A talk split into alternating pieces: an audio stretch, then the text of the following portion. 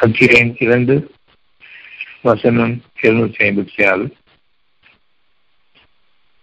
நிகழ்வழியில் நிபந்தம் கூடாது. நேர்வழி என்பது எனக்கு முதலில் இலக்கு அவசியம். பிறகு வழிகளை செல்கின்றேன். பின்னர் எது நேர்மையான வழி என்பதையும் நான் உணர்கின்றேன். இலக்கு இல்லாமல் வழி நமக்கு தெரியாது. ஒரு ஊருக்கு போக வேண்டும், அது இலக்கு. அந்த ஊருக்கு போன பிறகு வேறு என்ன வேண்டும், குறிப்பாக எங்கு போக வேண்டும் என்பது இலக்கு. பின்னர் அங்கு போய் யாரை சந்திக்க வேண்டும் என்பது இலக்கு. யாரை சந்திக்கின்றோமோ அவர்களிடமிருந்து நீங்கள் எதிர்பார்ப்பது என்ன என்பது இலக்கு. நீங்கள் எதிர்பார்க்கக்கூடியது நன்மையானதா தீமையானதா என்பது இலக்கு. தீமையானது என்றால் அதை விட்டும் விலகிக் கொள்ளவும் வேண்டும், விளக்கவும் வேண்டும், அது இலக்கு. நன்மையானதாக இருந்தால் அது எந்த அளவுக்கு மற்றவர்களுக்கும் நன்மை பயக்கும் என்பது இலக்கு. அந்த நன்மைகள் எந்த அளவுக்கு சமுதாயம் முற்றிலுமாக அது நன்மை பயப்பதாக இருக்கும் இருக்க வேண்டும் என்பது இலக்கு. ஒட்டுமொத்த மனித சமுதாயமும் இதன் காரணமாக நன்மை அடைய வேண்டும் என்பது இலக்கு. இப்பொழுது வழி என்ன? நேர்வழி இவ்வளவுக்கும் இலக்கானது உங்களுடைய சிந்தனை தெளிவாக ஒன்றன் பின் ஒன்றாக அந்த சிந்தனையில் ஒரு உயர்வையும் அது எல்லையில்லாத அந்த உயர்வான மறைவான ஆற்றல்களில் உங்களை அமைக்கும். இது நேர்வழி. இதில் உங்களுடைய கைகளுக்கும் கால்களுக்கும் உங்களுடைய உடல் பிரயாணம் செய்கின்றதே, அதற்கும் உங்களுடைய பார்வைகளுக்கும் பேச்சுக்களுக்கும் உங்களுடைய செவிகளுக்கும் என்ன வேலை இருக்கிறது என்று நினைப்பீர்கள். உங்களுக்கான இலக்கு இப்பொழுது உங்களுடைய சுகம். அந்த சுகத்திற்கு கைகால்களை வைத்துக் கொண்டு என்ன செய்ய முடியும்? இறுதியாக சாப்பிட வேண்டும். நல்ல உணவாக சாப்பிட வேண்டும், சுவையான உணவாக சாப்பிட வேண்டும். ஒரு நாள் பொழுதில் அந்த மூன்று வேலைகள் உணவு இலக்காக இருக்கின்றது. சாப்பிட்ட பிறகு உங்களுடைய இலக்கை நீங்கள் அடைந்து விட்டீர்களா? ருசித்து சாப்பிட்டீர்களா? அந்த உணவில் உங்களுக்கு நன்மைகள் என்பதா? அந்த உணவில் உங்களுக்கு உண்மையிலேயே சுகம் கிடைக்கிறதா? அந்த உணவிலிருந்து இவ்வளவு கழிவுகள் நீக்கப்படுகின்றனவே, இந்த கழிவுகள் நீக்கப்படுவதற்கு நீங்கள் செய்யக்கூடிய முயற்சி என்ன? உடல் உள்ளுறுப்புகள் இயங்குகின்றன, உங்களுடைய உணவு ஜீரணமாகின்றன. அந்த ஜீரணத்திற்கு நல்ல சக்தி தேவை. நல்ல சக்தி உங்களுடைய மனதில் இருக்கிறது. கெட்ட சக்தியும் உங்களுடைய மனதிலிருந்து உருவாகிறது. அனைத்துமே அவ்வப்பொழுதே உணர்வுகளுக்கும் உணர்ச்சிகளுக்கும் இடையே மாறி மாறி அலைபாயக்கூடிய ஒரு சூழ்நிலையை உருவாகிக் கொண்டிருப்பதை நாம் கவனிக்கின்றோமா? கவனிக்க வேண்டும். எந்தெங்களில் உங்களுடைய இலக்கம் இருக்கிறது? நீங்கள் அறியக்கூடிய காலையும் இருக்கிறது. நீங்கள் உங்கள் பிறப்பினங்களால் பார்க்க முடியாத பாதைகள் இருக்கின்றன. பார்க்கக்கூடிய பார்வைகள் உங்களுடைய உடல் வெளி உறுப்புகள், பார்க்க முடியாத உறுப்புகள் உங்களுடைய உள் உறுப்புகள், அவற்றுக்கும் உருவங்கள் இருக்கின்றன, அவை இயங்குகின்றன. உள் உறுப்புகளை உங்களுடைய கை கால்களை கொண்டு ஒரு காலம் இயக்க முடியாது. உணர் உறுப்புகள் உங்களுடைய மனதால் இயங்குகின்றன. மனதிற்குரிய கெட்ட எண்ணங்களுக்கு அந்த உடல் உறுப்புகள் அவற்றை ஜீர்ணிக்க முடியாமல் தடுமாறுகின்றன. நல்ல எண்ணங்களுக்கு அவற்றை ஜீர்ணிக்கக்கூடிய சக்தி பெறுகின்றன. முழுமையாக உடல் உள்ளுறுப்புகள் ஒவ்வொன்றும் உங்களுடைய எண்ணங்களின் சக்தி சேர்க்கையின் காரணமாக இயங்குகிறது. அந்த சக்தியை எவ்விதமாக நீங்கள் உருவாக்குவீர்கள்? நாம் இப்பொழுது மனதில் பல்வேறான எண்ணங்களை கொண்டிருக்கின்றோம். அந்த எண்ணங்கள் ஒவ்வொன்றுமே உருவாக்கும் சக்தி படைத்தவை. நேர்மையான எண்ணங்களுக்கு அழகான உருவாக்கங்கள் உங்களுக்காக உருவாகி கொண்டிருக்கின்றன. உங்களுடைய உள்ளங்கள், உங்களுடைய உடல் இந்த இரண்டுமே இணைகின்றன. உள்ளுறுப்புகளும் மனமும் ஒன்றொன்று இயங்குகின்றது. உங்களுடைய செயல்கள் அனைத்துமே உள்ளுறுப்புகளின் இயக்கங்களின் அழகான தன்மையும் அல்லது அந்த உலக உறுப்புகளின் இயக்கங்களின் சீர்கேடும் உங்களுடைய காரியங்களாகவும் பாதைகளாகவும் மிகவும் குறுகிய பார்வையை கொண்டிருக்கக்கூடிய இலக்குகளாகவும் அடையாளங்களாகவும் நமக்கு சென்றன. நம்முடைய ஒவ்வொரு எண்ணத்தையும் நாம் தெளிவாக்கிக் கொள்ள வேண்டும். என்னுடைய இந்த எண்ணத்தின் இலக்கு என்ன என்பதை,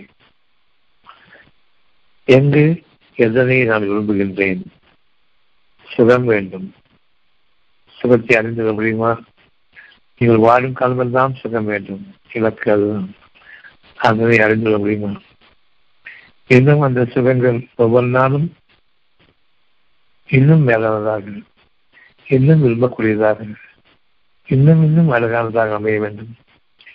இதில் உங்களுடைய கற்பனைகள் தான் நடந்துமா? எப்படி நாம் நம்முடைய இலக்கை நிர்மாணிக்கின்றோம்? என் இறைவனை, இந்த எண்ணங்களுக்கும் நேர்வழி காட்ட உன்னை தவிர இலக்கு எங்கும் இல்லை. இலக்கு அவரிடம் முடிகின்றது. அவனிடம் எவ்வளவு கேட்டாலும் அல்ல அல்ல குறையாக குறையாத அளவுக்கு உங்களுடைய எண்ணங்கள் குறை குறையம் போன்று உங்களுக்காக குறிப்பிட்டுக் கொண்டிருக்கும். எண்ணங்கள் முடிவில்லாதது, அவை தொடர்கதையும் அல்ல, ஒன்றுக்கொன்று சம்பந்தமே இல்லாத நன்மைகளிலும் அழகுகளிலும் உங்களை திளைக்க செய்ய உங்களுடைய கற்பனைகள் கிட்டாத வாழ்க்கையை நீங்கள் வாழும் பொழுது மட்டும்தான் உணர முடியும் என்பதையும் நம்முடைய இலக்காக கொள்கின்றோம். பார்க்க முடியாத ஒவ்வொன்றையும் நீங்கள் விரும்பக்கூடிய இலக்கு உங்களுடைய இறைவனிடம் வந்தது. இறைவனே என்ற ஒரு வார்த்தையில் உங்களுக்கான உங்களுடைய எண்ணங்கள் புதுப்பிக்கப்படும், உயர்ப்பிக்கப்படும். இதுவரையில் வாழ்ந்த வாழ்க்கை வாழ்க்கை நாளைய வாழ்க்கைக்காக உங்களுக்கு சோதனைகளாக கொடுக்கப்பட்டது. அது இருக்கக்கூடிய வேதனைகள் கூடாது, அதில் அனுபவித்த சுகங்கள் ஒவ்வொன்றும் இன்னும் மேலாக, இன்னும் உயர்வாக இருக்க வேண்டும், புதுமையானதாக இருக்க வேண்டும். அந்த புதுமை உலகமே அறியாத புதுமை. அவ்வாறு உலகமே பார்க்க முடியாத புதுமையான அந்த உலகத்தில் நீங்கள் ஒவ்வொரு நொடியிலும் வாழ வேண்டும். உங்களுடைய இலக்கு சமீபமாக இருக்கின்றது. நொடிப்பொழுதில் உங்களுடைய வாழ்க்கை ஒவ்வொரு மனிதனிலும் புதுமையானதாக அமைய வேண்டும். உங்களுடைய சுகங்களும் புதுமையானதாக இருக்க வேண்டும். நீங்கள் அனுபவித்த சுகங்கள் பலவீனமானவை.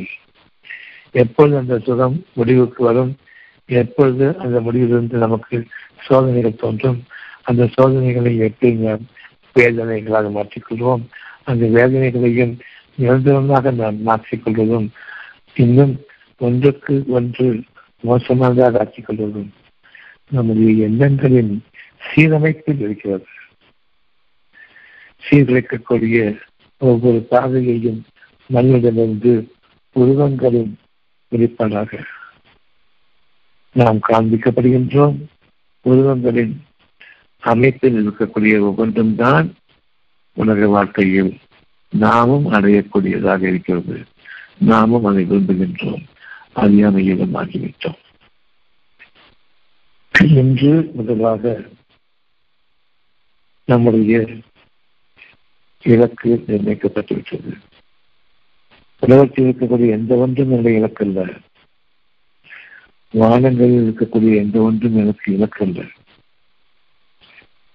இது ஒவ்வொன்றையும் இன்றைய மறைவான சுரங்களில் ஒன்றுக்கு மேல் ஒன்று அதிகரித்த நிலையில் நான் வாழ விரும்புகின்றேன்.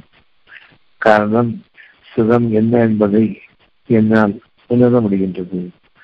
அது உடல் அடிப்படையில் இல்லை, மனதின் அடிப்படையில். யார் மறைவான வாழ்க்கை விரும்புகின்றார்களோ அவர்கள் தங்களுடைய இலக்கை உணர்ந்திருக்கின்றார்கள். அந்த மறைவான வாழ்க்கையை அமைத்துக் கொண்டிருக்கக்கூடிய இறைவனுக்கு அனைத்து புகழும் என்று அவர்கள் தங்களுடைய இறைவனின் தூய்மையை போற்றுபவர்களாக இருக்கின்றார்கள். இறை உணர்வுகளில் நிலைத்திருக்கின்றார்கள்.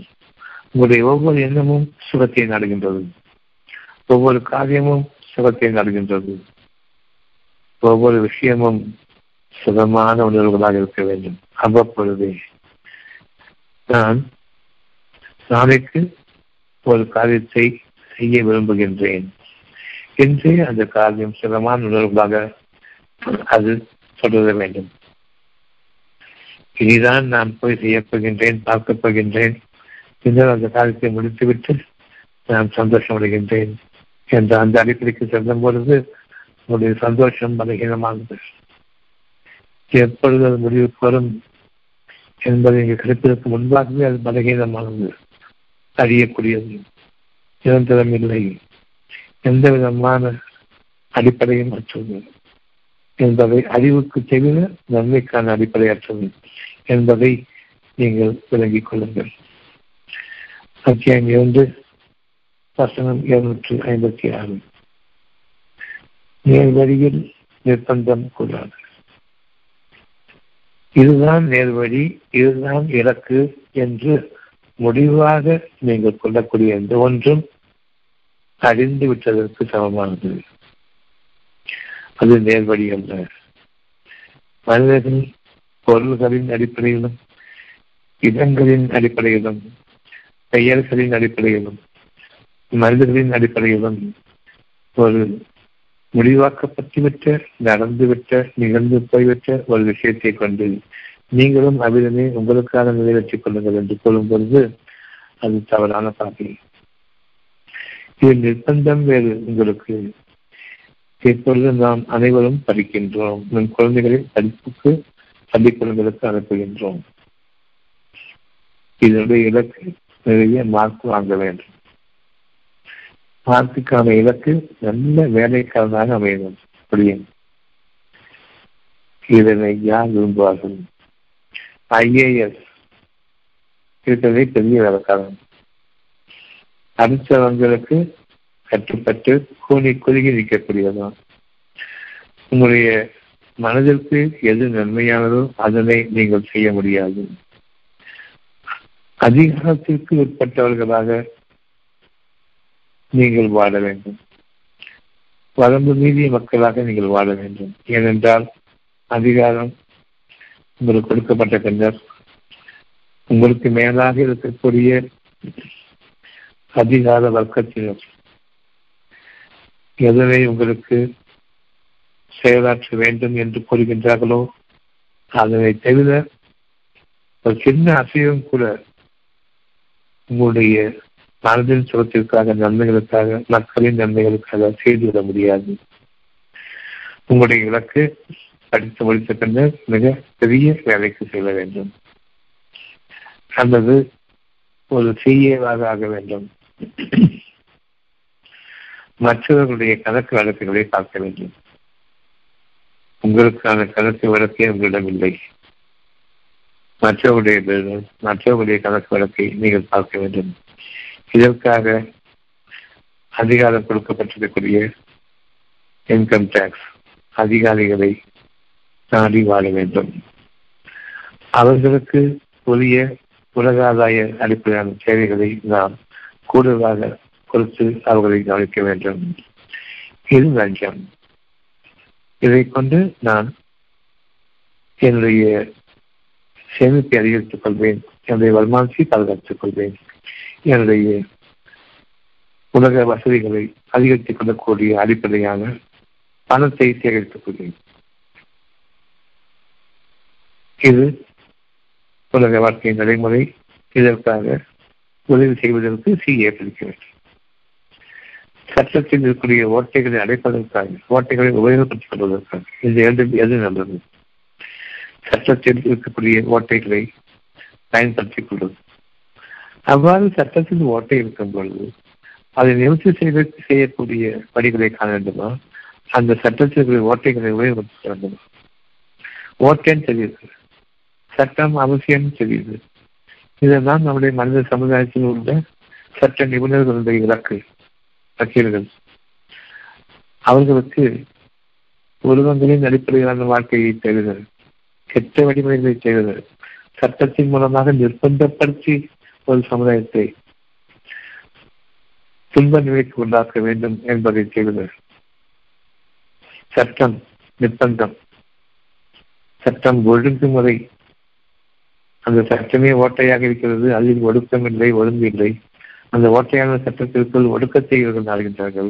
அப்படி என்றால் சட்டத்திற்குரிய ஒவ்வொன்றையும் நாம் உபயோகப்படுத்த வேண்டும். ஓட்டைகளை அதிகமாக உபயோகப்படுத்த வேண்டும். ஓட்டைகளை உபயோகப்படுத்த உபயோகப்படுத்த அந்த ஓட்டை பெரிதாகி கொண்டிருக்கும். வெள்ளம் என பாயும் கேடுகள் சமுதாயத்தை அழித்துவிடும். இவ்விதமாக நிர்பந்தம் செய்யும் பொழுதே அது பலவீனமானது. சட்டம் ஏற்றும் பொழுதே நிர்பந்தம். அந்த சட்டம் பலவீனமானது காரணம் அது நிர்பந்தம் இருக்கின்றது. நிர்பந்தம் நிலைகளுக்கு உதவாது. சட்டத்தை நடைமுறைப்படுத்தக்கூடிய அதிகாரிகள் அவர்கள் வளம் நிறுவார்கள், மனித உரிமையை நிறுவார்கள். இது நிகழ்ந்து வந்திருக்கின்றது. மனித உரிமைகளை நிறுவதற்காகவே சட்டம் என்ற அளவுக்கு இப்பொழுது சட்டங்கள் தயாராகிக் கொண்டிருக்கின்றன. ஏகப்பட்ட சட்டங்கள் உருவாக்கப்பட்டுவிட்டன. எண்ணிக்கை அடங்காத சட்டத்தின் உட்பிரிவுகள் ஓட்டை அடைப்பதற்காக வேண்டி உட்பிரிவுகள் உட்பிரிவுகள் உட்பிரிவுக்கு மேல் உட்பிரிவுகள் பிரிவு பிரிவாக நம் மக்களுக்கு எதுவுமே தெரியாது, எந்த சட்டங்களுக்கு தெரியாது. இந்த ஓட்டைகளை அடைக்கும் போது மக்கள் தப்பிடக்கூடாது, எங்களுடைய சட்டத்தின் பிரிவு உண்டு என்றுதான் அதற்கு பொருள். இந்த வாழ்க்கையை நாம் வாழப்படுகின்றோம். நிச்சயமாக இறைவனுடைய வாக்கு அத்தியாயம் இரண்டு வசனம் இருநூத்தி ஐம்பத்தி ஆறு, நேர் வழியில் நிர்பந்தம் கூடாது. நேர் வழி என்று சுகமான பாதை. சுகமான பாதையில் நான் பயணிக்கும் பொழுதுதான் சுகத்தை இருக்க வேண்டும். ஆனால் பயணிக்கும் பொழுதுதான் அந்த சுகத்தை அனுபவிக்க வேண்டும், இருந்து அனுபவிக்க வேண்டும். இது நேர்வழி. நான் இலக்கை சென்று அடைந்த பிறகு அனுபவிக்கப் போகின்றேன். இது நேர்வழி அல்ல. சுகமான பாதை. சுகமான பாதையில் அவசரம் கூடாது. இதை கலந்து விட வேண்டும் என்று அவ்வளவு வெறுப்பாக இருக்கிறது பயணம். எவ்வளவு சொகுசு கால்களில் நீங்கள் சென்றாலும் அந்த பயணம் வேகமாக விரைவாக இருக்க வேண்டும். காரணம் அது சுகமான பயணமாக இல்லை. அவ்வாறு சுகம் என்ற ஒரு இலக்கு இப்பொழுது எந்த நேரம் எந்த நேரமும் இருக்க வேண்டும். இதற்கான இலக்கு இறைவன் ஒருவரை தவிர இல்லை. இப்பொழுது என்னுடைய நேர்வழி என்ன? என்னுடைய நேர்வழியானது இப்பொழுது எனக்கு சுகம் வேண்டும். இப்பொழுது நான் பேசிக் கொண்டிருக்கும் இந்த நிலையிலேயே நான் சுகத்தில் அமைந்திருக்க வேண்டும். சுகத்திற்கு மேல் சுகம் என கிடைத்திருக்க வேண்டும், கிடைத்துக் கொண்டிருக்க வேண்டும். தன்னுடைய மனதை நான் கடத்தி கொள்ள ஆரம்பிக்கின்றேன். அழகானவற்றின் மீது என் மனம் அமைய வேண்டும். இதன் புரியும்தான் நம்பிக்கை கொள்ளுங்கள். நம்பிக்கை கொள்ளுங்கள். என்ன நம்பிக்கை? உங்களுக்காக என்ன சுகத்தை விதிச்சிருக்கின்றானோ அதனை நீங்கள் ஏற்கனவே அடைந்திருக்க வேண்டுமே என்று கொள்கின்றான். ஒரு விஷயத்தை உங்களுக்காக விதிக்க ஆகுக என்று கூறுவதுதான் உடன் அது ஆகிவிடுகின்றது. அதன் பின்னர் தான் நீங்கள் அதனை உங்களுடைய சுகமான எண்ணங்களாக அல்லது பாதகமான எண்ணங்களாக நீங்கள் அடையப்படுகின்றீர்கள், அந்த உணர்வை அடைகின்றீர்கள். அவ்வாறு என்றால் மறைவான ஒரு விஷயத்தை இவ்வளவு நேரமும் பேசிக் கொண்டிருக்கின்றமே, இது ஆம் உண்மைதான் வேண்டும்தான் என்ற எண்ணம் நமக்குள் உருவாகின்றது. அதை உருவாக்குபவனும் இறைவன் தான். உருவாக்கும் நிலையிலேயே இதனை நீங்கள் வாழ்ந்து கொண்டு இருக்கின்றீர்கள் என்பதை கவனித்தீர்களா என்று கேட்கின்றான். அதை வாழாமல் உண்மைதான் வேண்டும் என்று மேற்கொள்ள முடியாது. அதை அனுபவிக்காமல் ஒரு விஷயத்தை எனக்கு வேண்டும் என்று எண்ணவும் முடியாது. இவற்றில் நம்முடைய வாழ்க்கை மறைவான வாழ்க்கையை நம்பக்கூடிய வாழ்க்கையாக இறைவன் நமக்காக பணிக்கின்றான். ஏற்றுக்கொள்ளுங்கள். நம்பிக்கைக்குரிய வாழ்க்கையின் பக்கம் உங்களுடைய மனம் அமைய வேண்டும். ஏற்றுக்கொள்ளுங்கள். உங்களுடைய இறைவன் உங்களுக்காக உங்களுடைய எண்ணத்தை சீரமைக்கின்றான். உங்களுக்காக உங்களுடைய நன்மைகளை அதிகமாக்குகின்றான். அதிகமாற்றுகின்றான் என்ற அந்த ஒரு விதி, அந்த நிமிடமே, அந்த மூச்சையை நீங்கள் வாழ்ந்து முடிக்கின்றீர்கள். பிறகு அதை விரும்புகின்றீர்கள். எந்த ஒரு விஷயத்தையும் அனுபவிக்காமல் விரும்ப முடியாது. சிரத்தை அனுபவிக்காமல் விரும்ப முடியாது. சிறம் இடங்களிலோ பொருள்களிலோ மனிதமே இல்லை, உங்களுடைய மனமாக இருக்கின்றது. அந்த மனதில் நீங்கள் வாழ வேண்டும். உங்களுக்காக உடலுக்காக வேண்டி ஒரு சூழ்நிலை ஏற்படும். அது உருவாக்கத்தோடு நிகழும். முதலில் நாம் மனதில் வாழ்ந்து பழக வேண்டும். எவற்றையெல்லாம் விரும்புகின்றோமோ உடலுக்காக விரும்புகின்றீர்கள். உடலுக்காக நீங்கள் விரும்பக்கூடிய ஒவ்வொன்றுமே பலவீனமானது. அது ஒரு விண்டோ ஷாப்பிங் மாதிரி. வெறும் கூடுதான், வெறும் டப்பாக்கள் தான் இருக்கும். அதனுடைய பொருள் உள்ளுக்குள் இருக்கும். கடைகளை பார்த்துக் கொண்டு செல்கின்ற வெளியில் வைத்திருப்பதாலும் விண்டோ ஷாப்பிங். அதை எடுத்துக்கொண்டு போனாலும் அவருக்கு நஷ்டமில்லை, கிடைக்காத நஷ்டமில்லை. ஏனென்றால் பொருள் கிடையாது. வெளியில் வெறும் டப்பா மட்டும் வைக்கப்பட்டிருக்கின்றது. பொருளுக்குள் அதனுடைய பொருள்கள் உள்ளே இருக்கின்றன. எப்பொழுது நாம் ஒரு பொருளை பார்க்கின்றோமோ அதில் சுகம் வேண்டும் என்று அதை பொருளாக பார்த்த பின்னர் உள்ளுக்குள் சுகம் கிடையாது, உள்ளத்தில் அந்த சுகம் இருக்கின்றது. அது பாதுகாக்கப்பட்டதாக இருக்கின்றது. யாரும் விரும்பி கொண்டு சென்றது முடியாது. அவர் சொல்லினாலும் பொருள்களை சொல்கின்றார்களே, அது அவருக்கு நன்மைகளும் இல்லை.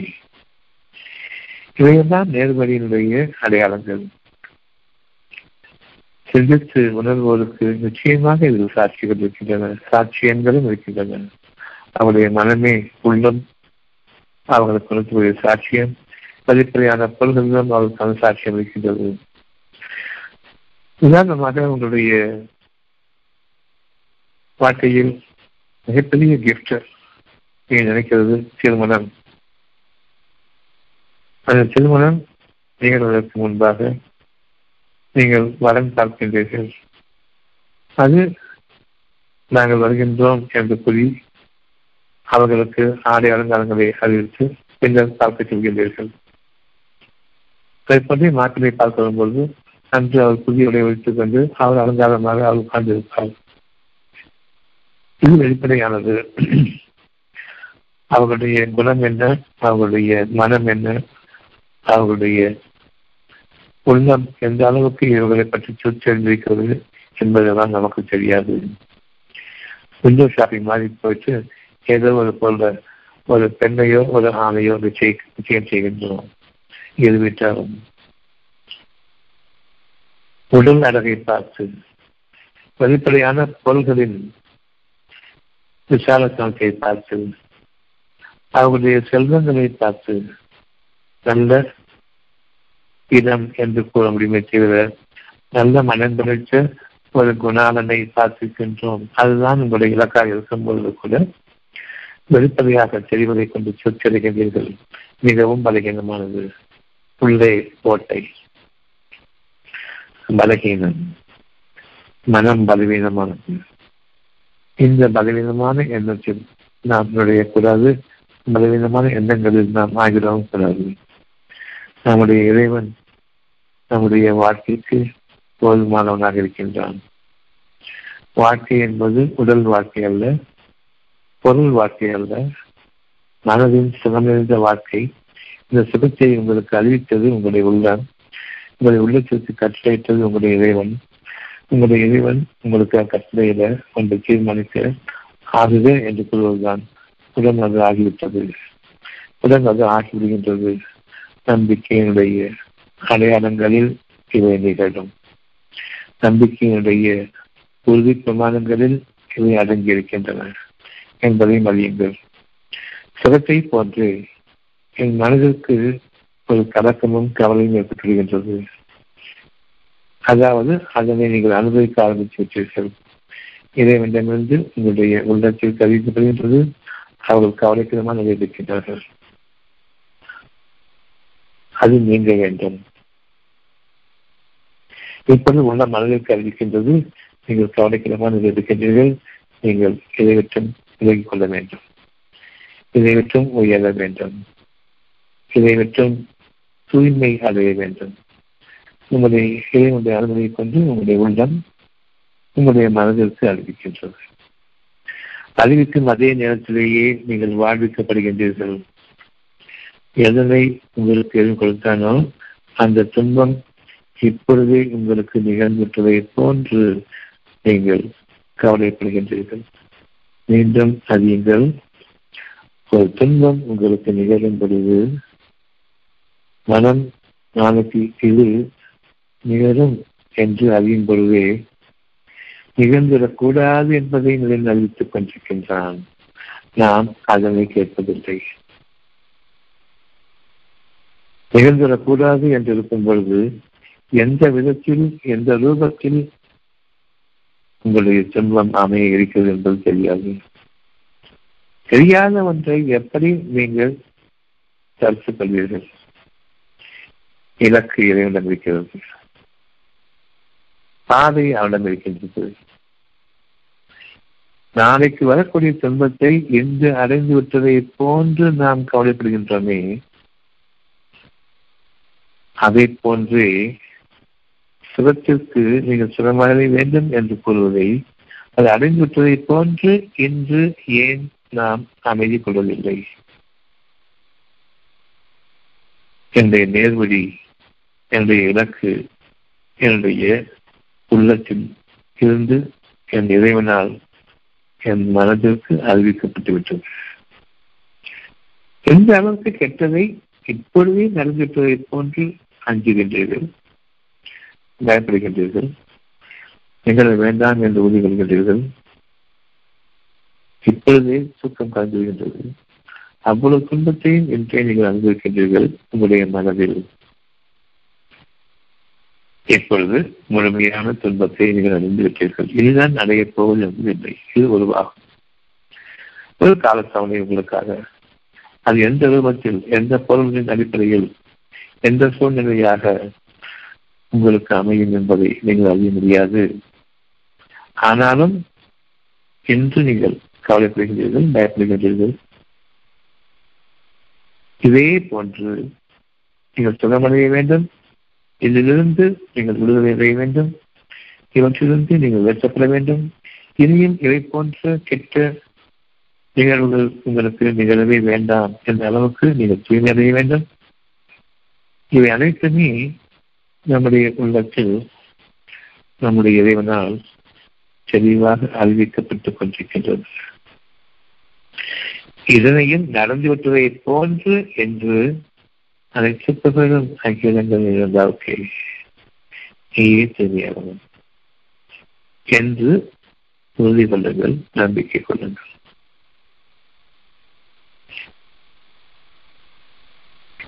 இனி உங்களுக்கு அது உருவாகக்கூடிய வாழ்க்கை உலகமே அறியாத ஒரு வாழ்க்கை.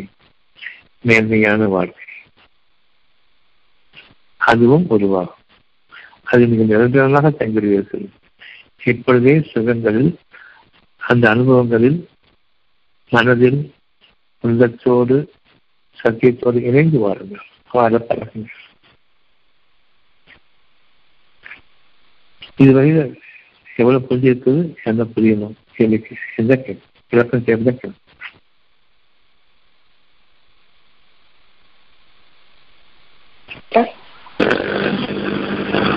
ஹலோ ம் கேளுமா தமிழா பேசுறேன் டாக்டர். தீமையை விட்டு தீமையை விலக்கி இருக்கணும் விலகி இருக்கணும் அப்படின்னு சொன்னீங்கல்ல, அது தெளிவா புரியுது டாக்டர். தீமைங்கிறது வந்து நமக்குரிய கஷ்டம் தானே. ஆமா, மனசுல கஷ்டப்படுறது பெருசா உடல்ல கஷ்டப்படுறது பெருசாமா? மனசுல உள்ள கஷ்டம் தான் டாக்டர். இன்னும் நமக்கு கஷ்டம் வரல வரப்போ வந்து நீங்க கஷ்டப்படுறோம்.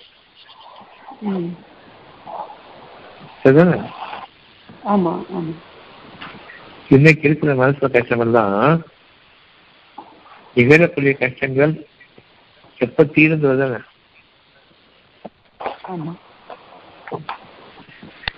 இல்லாத கஷ்டங்கள் உருவாகும் நம்பிக்கை நமக்காக உருவாயிடும் நம்புறதுதானே.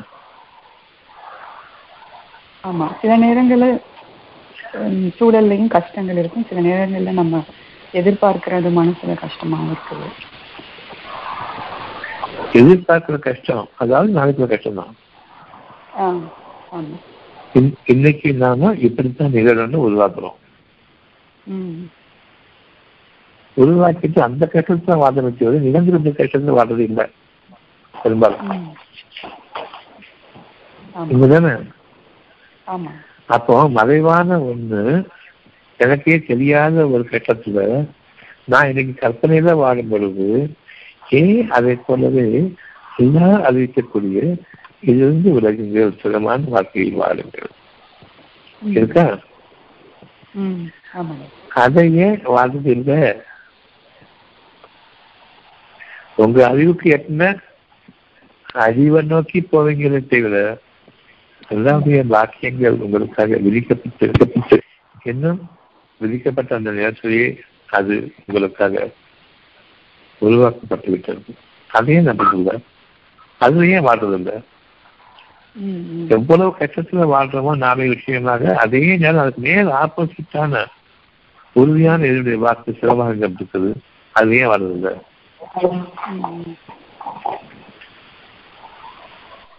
எவனுடைய தீமை அவனுடைய நன்மையை விட சமீபமாக இருக்கின்றதோ அதனையே அவர்கள் பின்பற்றுகின்றனர். அதான உண்மை. இப்ப என்ன கேள்வி? இல்ல நான் நினைச்சேன் விலகிறது விலக்கிறது ரெண்டு வேற வேற செயலா இருக்கும் தீமையை குறிச்சு நினைச்சேன். பொதுவா நம்ம விலகி மனசால விளக்குறதானே. உம் மனசால விளக்கு விளக்கிட்டு நன்மையை தழுவுறோம். இலக்கு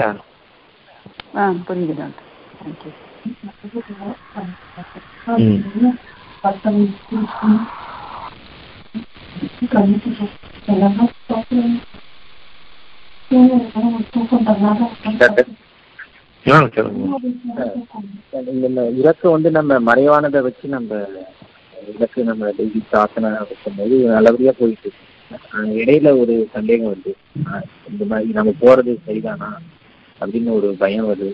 அந்த தேவைகள் எல்லாமே ஒவ்வொன்றும் நிறைவேறிட்டுதான் இருக்கு. இருந்தாலும் அந்த பயம் சில டைம் வருது. நம்ம இது வெறும் மனசுக்குள்ள இதை மட்டுமே வச்சுட்டு இருக்கோம், நன்மையான விஷயங்கள் கேட்டு இருக்கோம். அப்படிங்கும்போது ஒரு தேவையின் அடிப்படையில் வரும்போது சில பயம் உங்க தேவை சுகம்தானே. அதுக்கு என்ன செய்யப்படுங்க? நீங்க உங்களுடைய வழி எங்க இருக்குது சுகத்துக்கு? உங்களுக்கு ஏது வழி சுகத்துக்கு?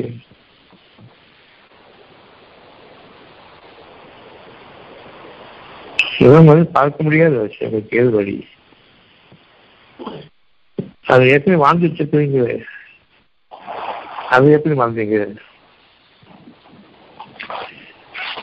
உங்களுடைய உங்களுடைய தீமைகளை மட்டுமே இப்பவே அது நிகழ்ந்துட்டு போன்று இன்னைக்கு நீங்க வாழ்ந்துட்டு இருக்கீங்க. சரியா? அதே மாதிரி ஏன் அந்த நன்மையை வாழ்றதில்லை, சுகத்துல வாழ்றதில்லை, இந்த சுகத்துல இனிமேதான் நான் போய் அடைய போனேன் அப்படின்னு முயற்சிக்கிறீங்களே, அதுதான் வாழ்ந்துட்டு இருக்கீங்க. நீ அது மனசுலதான் வாழ்க்கைங்க. நீ அது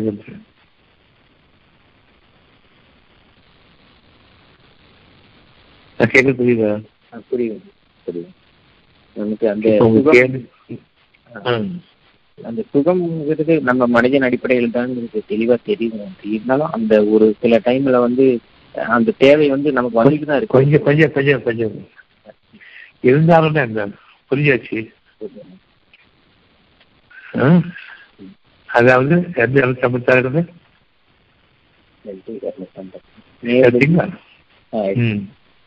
நேர்வழியில் நிர்பந்தம் கூடாது. நேரடி பத்தி பேசணும். சரியா? ஏனெனில் இப்ப நீ சொன்னதான் வழிகேட்டிலிருந்து நேர்வழி மற்றும் தெளிவாகிவிட்டது. சரியா? ஆனால் ஆகிவிட என்னது தெளிவாகிவிட்ட பிறகு என்ன ஆனா ஆனாலும் வருதுன்னா என்னது வரக்கூடாது. அவ்வளவுதான். இதான் பார்க்கணும்.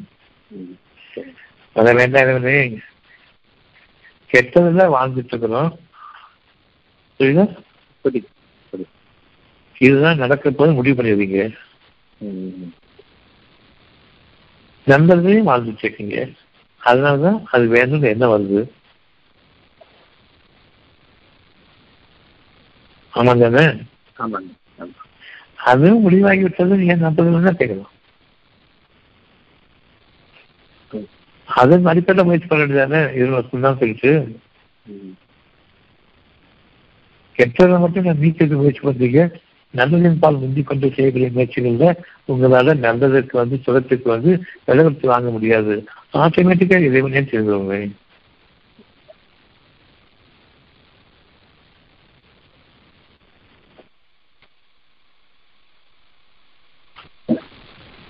சரியா இருக்குங்க.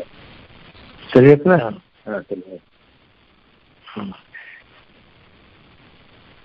மனம் சம்பந்தப்பட்டது,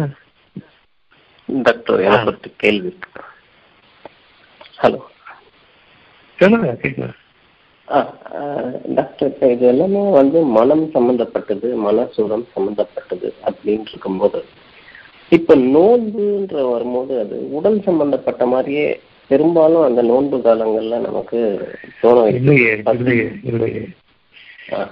பசிக்குமே. எப்படி தாங்கிறது? உடம்பா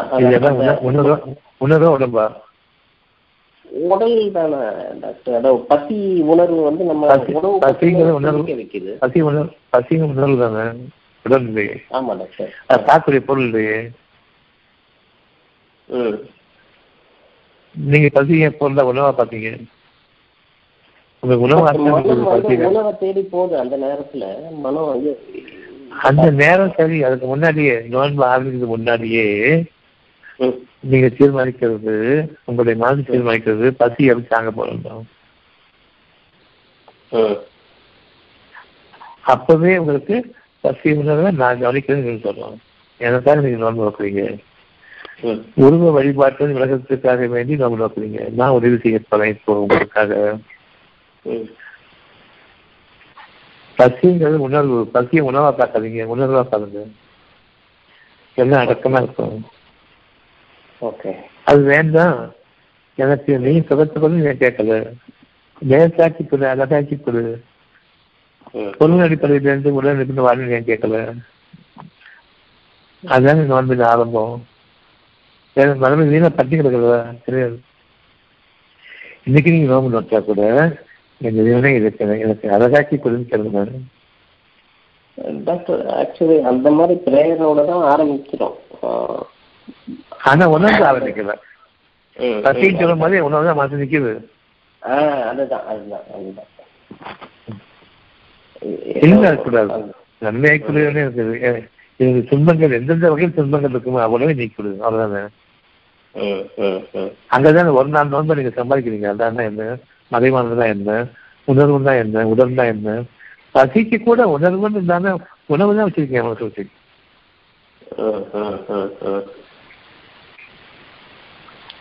வழிபாட்டையே தொடங்கிட்டு இருந்தது.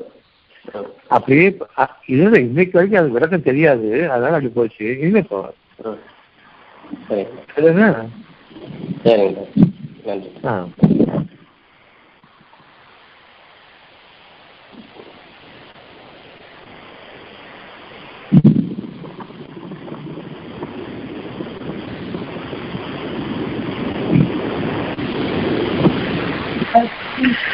இது வரைக்கும் வாழ்க்கை வாழலாம் இல்லையா? வாழலாம் டாக்டர். கொஞ்சம் வாழ்ந்து பழகுங்க, அந்த உதவி செய்வோம். பெருசாக போக வேண்டாம், தவறு கவலைப்படுவோம். நீங்க மீண்டும் கேளுங்க, இதை படிச்சு படிச்சு திரும்ப திரும்ப போட்டு கேளுங்க. இதை இன்னும் எந்த டவுட் வருதோ நெக்ஸ்ட் கிளாஸில் மறக்காம அதை கேளுங்க. அப்படி இல்லைன்னு சொன்னால் இதுக்கு அடுத்த உள்ள வாசகங்களுக்கு போவோம். சரியா? எந்த இருநூத்தி ஐம்பத்தி ஆறு இது மட்டும் முடிச்சிருக்கிறோம். அடுத்ததுக்கு முன்னாடி நான் தெளிவாய்க்கிறப்ப போகலாம். வாடுங்க, மனசுல வாடுங்க. இன்னைக்கு வாழ்ந்துட்டு ஏதேனும் பதினாறு நாற்பது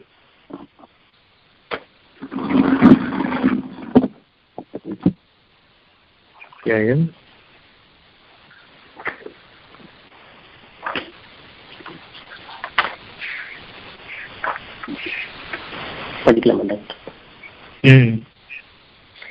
ஏனெனில் நாம் ஏதேனும் ஒன்றை படைக்க நாடினால் நாம் அதனிடம் கூறுவது ஆகுக என்பது தான். உடன் அது ஆகிவிடுகிறது. அப்ப உங்களுடைய உங்களுடைய மனசுல சுகமாக படைக்கிறோம். ஒரு கவலையும் வேண்டாம், அமைதியும் சொல்றோம். இப்ப அது ஆகி பிரச்சனை ஆக போதா? ஆகி போய் மனசுல நீங்க வாழ்ந்ததுக்கு அப்புறம் தான் விரும்ப ஆரம்பிக்கிறீங்க. எவ்வளவு துன்பமா இருந்தாலும் சரி நான் வாழணும்னு ஆசைப்படுறேன். இது வாழ்ந்து முடிச்சுட்டு பிறகு நீங்க அதை ஆசைப்படுறீங்க. நல்லா சொன்னா வாழ்ந்து தொடர்ச்சி வாழ்ந்துட்டுவாங்க. அதை முடிவு பண்ணுறாதீங்க. எந்த இருக்கிறது எல்லாமே முடிவில்லாதது, எந்த இதாகுது முடிச்சுட்டு அப்புறம் நீங்க அதை ஆரம்பிக்க போறீங்க. என்கிட்ட வாழ்ந்து முடிச்சுட்டு சின்ன பொழுதுல வாழ்ந்து முடிச்சுட்டு நீங்க அதை வாழ ஆரம்பிக்கிறீங்க. அப்புறம் தனியா உங்களுடைய கற்பனை நீங்க படைக்க போறீங்க. இனிமேதான் புதுசா மனசுலதான் வாழ்க்கை உள்ளம் சார்ந்த வாழ்க்கையா இருக்கணும். அமைஞ்சு முடிஞ்சு போச்சு எல்லாமே. அந்த நோக்கத்தோட இன்னைக்கு வாழ்ந்து நான் இன்னைக்கு ஓட்டாண்டியா இருக்கிறேன். அல்லாத வார்த்தை நீங்க சீமான்களாக சீமான்களாக வாழுங்க, நான் வாழ வைக்கிறேன். நான் நம்பிருங்க, முழுசா நம்பிருங்க. அதைதான் வாழ்ந்துட்டு இருக்கிறதாக அந்த சுகத்திலேருந்து தவறி வரீங்க. பார்க்க திசையெல்லாம் உங்களுக்கு கண்கூடான கைகூடி வரக்கூடிய வழிகளெல்லாம் காட்டுவோம். சரியா? தெளிவா இருக்கு இல்லையா? தெளிவா இருக்கு. ஷேக்கா இப்பதான் அவருக்கு தெளிவா இருக்குது. ஆனால் நான் இருப்பான் கண்டிப்பா பொண்ணு இடத்துல பேச போறோம். அவ்வளவுதான். பொருள்களை வச்சுட்டே நம்ம சாட்சிட்டு இருக்கோம். கவலைப்படாதீங்க, திரும்ப திரும்ப கேளுங்க. இன்னைக்கு மிஸ் பண்ணாம. சரியா? அதுதான் போதுமானவன். நம்ம ஞாயிற்றுக்கிழமை பார்ப்போம். வணக்கம். டாக்டர் ஆ சொல்லுங்க டாக்டர். சிவசண்முகம் டாக்டர். சிவசண்முகம் சொல்லுங்க டாக்டர். உடல் வாழ்க்கையோட உயிர் வாழ்க்கையை தான் பெருசுக்கு நம்ம வந்துட்டோம் டாக்டர். ஆனாலும்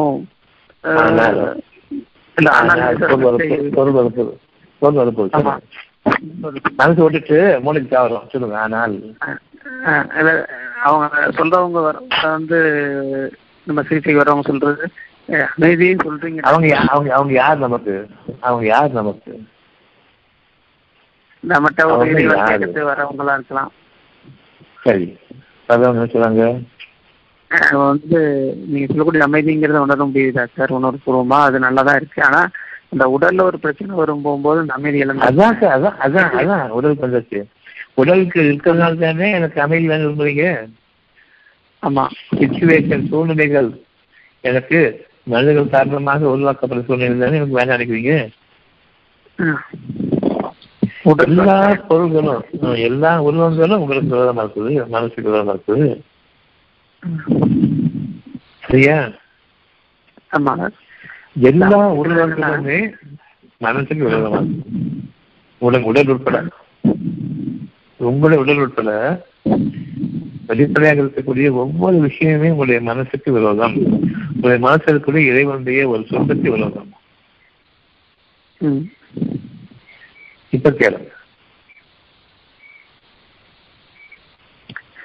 அவங்க அந்த அமைதி வந்து கஷ்டத்தை உடல் கஷ்டத்துல வரும் போகும்போது அவங்க அந்த அமைதி இழந்துட்டாங்க. அப்ப நம்ம அவங்களுக்கு நம்ம சொல்லக்கூடிய வழிகள் சொல்றதான் செய்யறோம். இருந்தாலும் அந்த உடம்ப பெருசா எடுக்கிறது என்ன வழி சொன்னீங்க? என்ன வழி சொன்னீங்க? என்ன வழி சொன்னீங்க? நீங்க சொல்லுங்க. பயம் வேண்டாம், கவலை வேண்டாம், பொறுமை உள்ளது. அதுக்கு காரணம் வேணும்னா ஏன் வேண்டாங்கிறதுக்கு உதாரணம் சொன்னீங்களா? நான் சொல்லிருக்கேன் உதாரணம் சொன்னீங்களா? நான் இப்ப சொல்லி கொடுத்த மாதிரி உதாரணம் சொன்னீங்களா? கண்டிப்பா ஓரளவுக்கு எனக்கு எனக்கு புரிதல் எடுத்து நான் சொல்றதான் செய்யறேன். கிடைக்கிறவங்க இருக்காங்க, கண்டிப்பா இருக்காங்க. அப்போ ஓரளவுக்கு நீங்க சொல்லிருக்கீங்க. இன்னும் தெளிவு கொடுக்கறதுக்கு நமக்கும் தெளிவு வேணும் இல்லையா? கண்டிப்பா. என் இறைவனே, எனக்கு ஞானங்களை கொண்டு உன்னுடைய வசனங்களை பேசுறதுக்கு எனக்கு நீ உறுதியை கொடு, ஞானங்களை கொண்டு தெளிவை கொடு, ஞானங்களை கொண்டு சுகத்தை கொண்டு கேட்கணும்.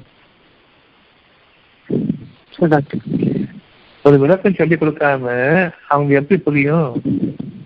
என்ன இவ்வளவு கஷ்டம் இருக்குது, அமைதியா இருக்கு, அமைதியாக எப்படி அமைதியாக கேட்பாங்க? யாருமே யாருமே கேட்கறது. அதுதான் விளக்கம் கொடுக்கணும். இப்போ இப்ப விளக்கம் புரியா இல்லையா? இந்த விளக்கம் சொல்லிக் கொடுத்து அவங்க விளக்குவாங்கல்ல.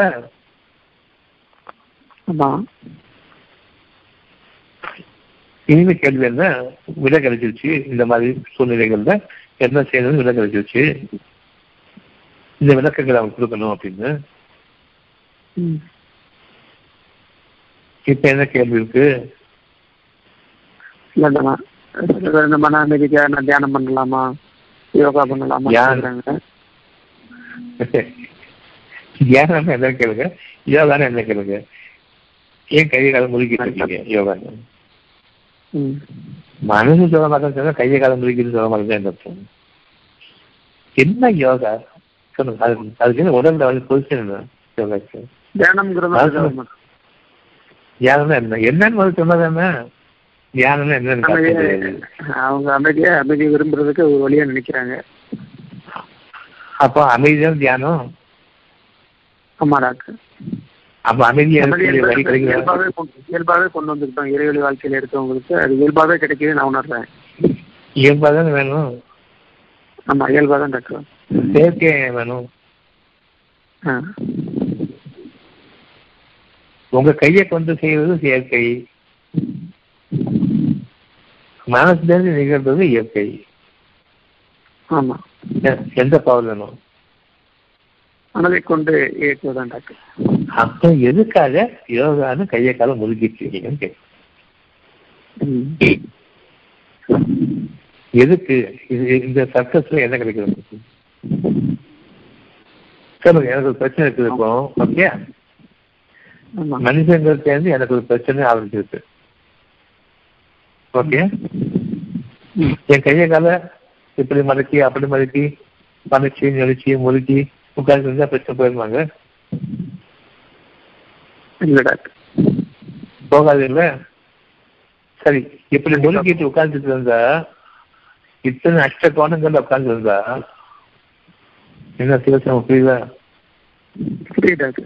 உங்களுக்கான அந்த பிரச்சனை நீக்கிறதுக்கான அறிவு வந்துருமா? உடலிருந்து கழிவுகள் நீக்கப்படுதுங்கிற ஒரு நம்பிக்கையில பண்றாங்க, அவ்வளவுதான். எது? உடல்லிருந்து கழிவுகள் நீக்கப்படுதுங்கிறாங்க, அவ்வளவுதான் அவங்களோட நம்பிக்கை, அவ்வளவுதான்.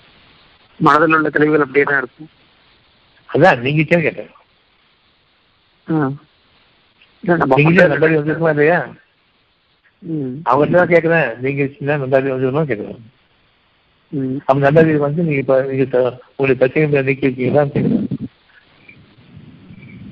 முடியாது, கண்டிப்பா முடியாது. பிறகு என்ன யோகா? சரி, இந்த யோகா முடிச்சதுக்கு அப்புறமா எல்லாம் சுகமா இருக்கணும்ல? சுகமாகல கண்டிப்பா சார். அது சுகமாகாத போல் சுகமாயிட்டதுமா நினைச்சுட்டு போக இல்லை. எதை நம்பிக்கையோட செய்யறாங்க? எதை நம்பிக்கை? சுகமாகுங்கிற நம்பிக்கை ஒருவேளை அவங்களுக்கு சுகமாகுங்கிற சுகமாகுங்கிறது சுகமாகிறது உணர்வாச்சு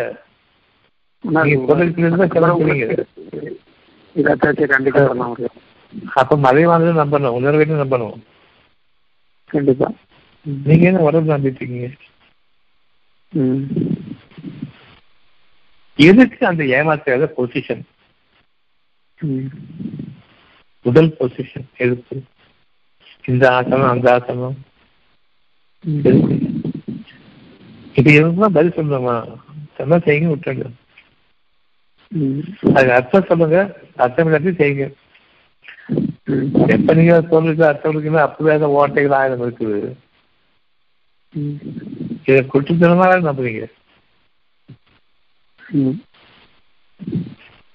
தனித்தனியாக சிந்திச்சு அதுல எல்லாம் என்ன உங்களுக்கு நடத்துறானோ அந்த பார்வையை விட்டா நாம தான் ஆட்டு மந்தைகளுடைய கூட்டமா போகணும். மனுஷன் ஆடு மாடாயிட்டு அவன் நிலைமை என்ன? மந்தைகளாக மாறிட்டா மனிதங்க ஒன்று இருக்குல்ல? கண்டிப்பா ஏற்றுக்கணுமா? அது நான் அடிமையை வார்த்தைக்கு ஏற்றுக்கணுமா? ஹே ஹே ஹேன்னு அடிச்சு அடிச்சான்னு ஏற்றுக்கணுமா? அந்த ஆடு மாடு பசி கூட வாய்த்து கேட்க முடியாது, சாப்பாடு வேணும். நீங்களும் வாய் திறக்கூடாது, ஒரு அடிமை. சாப்பாடு கேட்டா ஒன்றும் நான் அடி விடுமா இல்லையா? கண்டிப்பா. நீங்க அப்படி மாறுறீங்க. உலக ஊர்வலத்தை ஏன் பின்பற்றுறீங்க? அசிங்கமா இருக்குது. இவனுடைய வழியும் அவனுடைய வழியும் உதவிக்குள்ள பொருளுக்குள்ள படிச்சு வேலைக்கு போய் சம்பாதிச்சு சாப்பிடணுங்கிற இந்த கெட்ட காலம் வேண்டாம். நம்ம கொளுத்தும் போது அது இருந்து நான் இப்படி வாழ்ந்துட்டு இருந்தா கூட இது மாறிடுச்சு நம்புகிற அந்த வாழ்க்கையை உங்களுக்காக மலர்ந்து வரக்கூடியத அந்த மனமிக்க வாழ்க்கையை இன்னைக்கு நுகருங்க. அது நடக்கும். நோய்கள் போச்சுன்னு சொல்றத நம்புங்க, போவும் நம்பாதீங்க. நோய்கள் இருந்தா அல்லா சொல்றது சுகமாகட்டும் சொல்லும் பொழுது சுகமாக சொல்லும் பொழுது சுகமாக ஏற்றுக்கொள்ளும் சொல்லும் பொழுது உங்களுக்கு குறிப்பிட ஏற்றுக்கொள்ளும் அர்த்தம். உங்களுக்கு கண்டுபிடிக்கிறது வாழ்ந்து முடிஞ்சிட்டீங்க. அதுக்கு வந்து விரும்ப ஆரம்பிக்கிறீங்க. ஞாபகம் வச்சுக்கோங்க. மறைவான வாழ்க்கையில வாழ வச்சதுக்கு அப்புறமா மனசுல வாழ வச்சதுக்கு அப்புறமா தான் நீங்க அதை விரும்புறீங்க. மனசுக்கு வந்து கால கவலைகள் கிடையாது. அந்த பொழுதை நொடிப்பொழுது வாங்க முடியுங்க. இந்த ரெண்டுக்கு நன்மைக்கு தீமை கையில தீமை கண்மா நிற்குது. நன்மைகள் உங்களுக்காக வாக்களிக்கப்பட்டது. அதை வாட வச்சுட்டு வேகமாக கேட்கலாம். வேண்டும் சொல்லுங்க, சுகமாக வேண்டும் சொல்லுங்க. சரியா? சரி டாக்டர். வெறி சுகமா இருக்க நன்மையை விரும்பணும், அவ்வளவுதான். அது உணர்வா விரும்பணும், அவ்வளவுதான். வாழ்ந்து முடிச்சுட்டு நம்பி உணரணும்.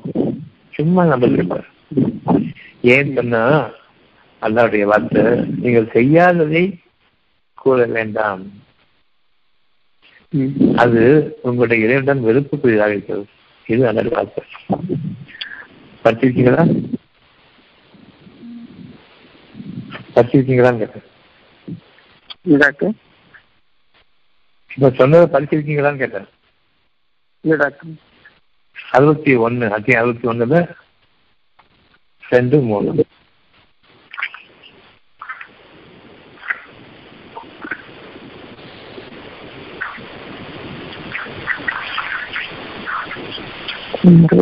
ரெண்டா டாக்டர்.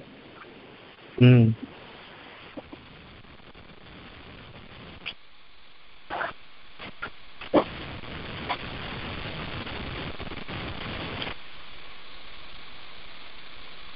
சரிங்க. நம்பி நம்பிக்கை கொண்டவர்களுக்கு நீங்கள் செய்யாததை ஏன் சொல்கிறீர்கள்? நம்பிக்கை கொண்டவர்களே, நம்பிக்கை கொண்டவர்களுக்கு நன்றி கொண்டவர்களே இருக்குதா? நம்பிக்கை கொண்டவர்களே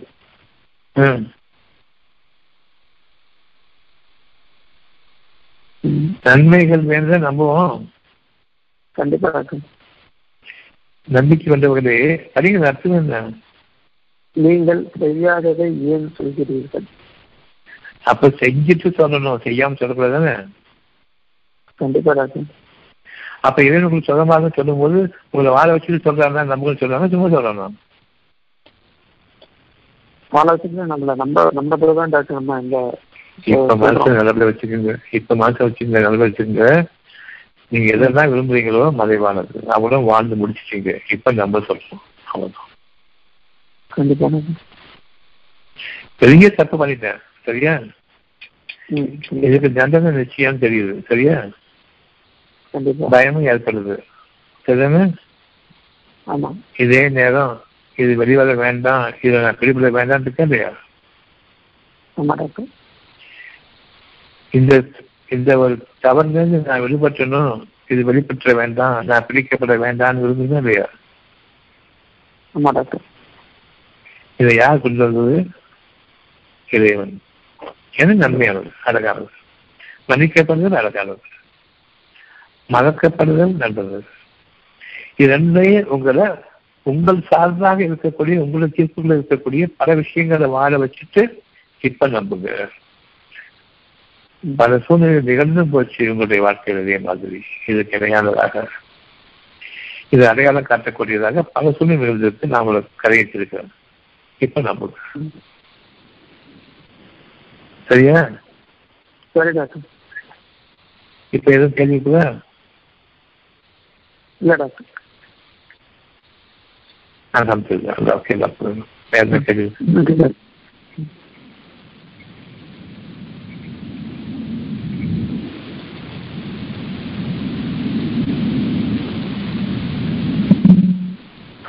சண்டே பார்ப்போம், நடக்கும்போது ஆரம்பிச்சு இன்ஷா அல்லாஹ்.